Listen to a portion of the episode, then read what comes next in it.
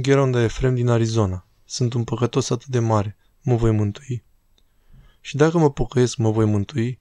Sunt un păcătos atât de mare încât mă îndoiesc de mântuirea mea. Fratele meu, la fel de păcătos ca și mine, raiul nu este pentru cei fără de păcat, este pentru cei păcătoși. Raiul este plin de păcătoși care s-au pocăit. Raiul este deschis și pentru noi. E de ajuns să facem primul pas, pasul pocăinței. Atunci Dumnezeu omul aleargă și face zece pași ca să ne îmbrățișeze. Pașii lui sunt plini de milă și iertare. Este gata să ne dea raiul. Hristoase al meu, dăruiește-ne pocăința adevărată, autentică. Tu ne-ai rămas singura nădejde de mântuire. Ești adevărul în mijlocul unei lumi pline de minciună.